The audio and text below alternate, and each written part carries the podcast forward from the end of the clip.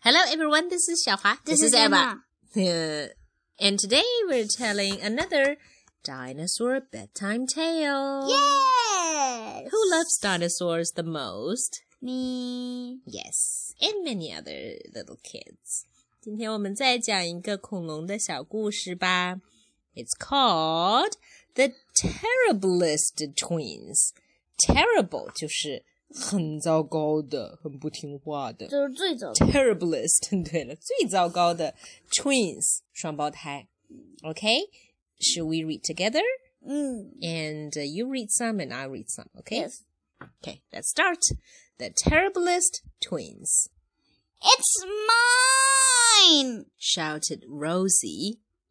It's mine. Shouted Rex.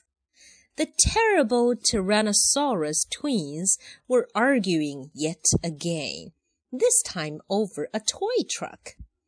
Tyrannosaurus 就是最着名的 T-Rex，对吧？嗯，and 他们又吵架了。他们为什么吵架？为了一辆玩具车。Rosie pulled it one way, Rex pulled it the other. The toy truck was about to break. If you don't let go, I'll dribble all your dollhouse.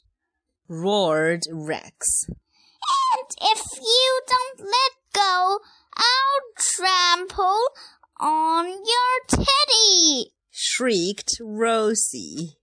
那他们两个怎么吵法啊？Rex 就是 Twins 里面那一个男的恐龙，他说：“如果你不放手的话，我就要在你的玩具房子上吐口水 （dribble）。”然后 Rosie 那个她的妹妹说：“如果你不放手的话，我就把你的 Teddy Bear 踩扁了。我就把你的泰迪熊给踩扁。”对，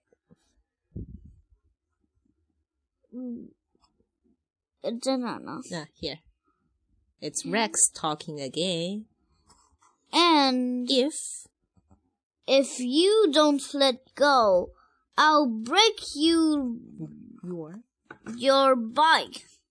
threatened Rex. Well, if you don't let go, I'll kick your kite. yelled Rosie. 他们两个又继续吵。Rex 说：“如果你不放手的话，我就把你的自行车弄坏。” Rosie 说：“你你你你要是不放手的话，我就去踢你的风筝。I'll Bash, I'll bash your bedroom. bash up your bedroom. I'll bash up your bedroom. I'll stamp on your shoulders. Rex 说：“我要踩坏你的，我要去你的卧室里面搞破坏。” Rosie 说：“我要踩坏你的玩具士兵。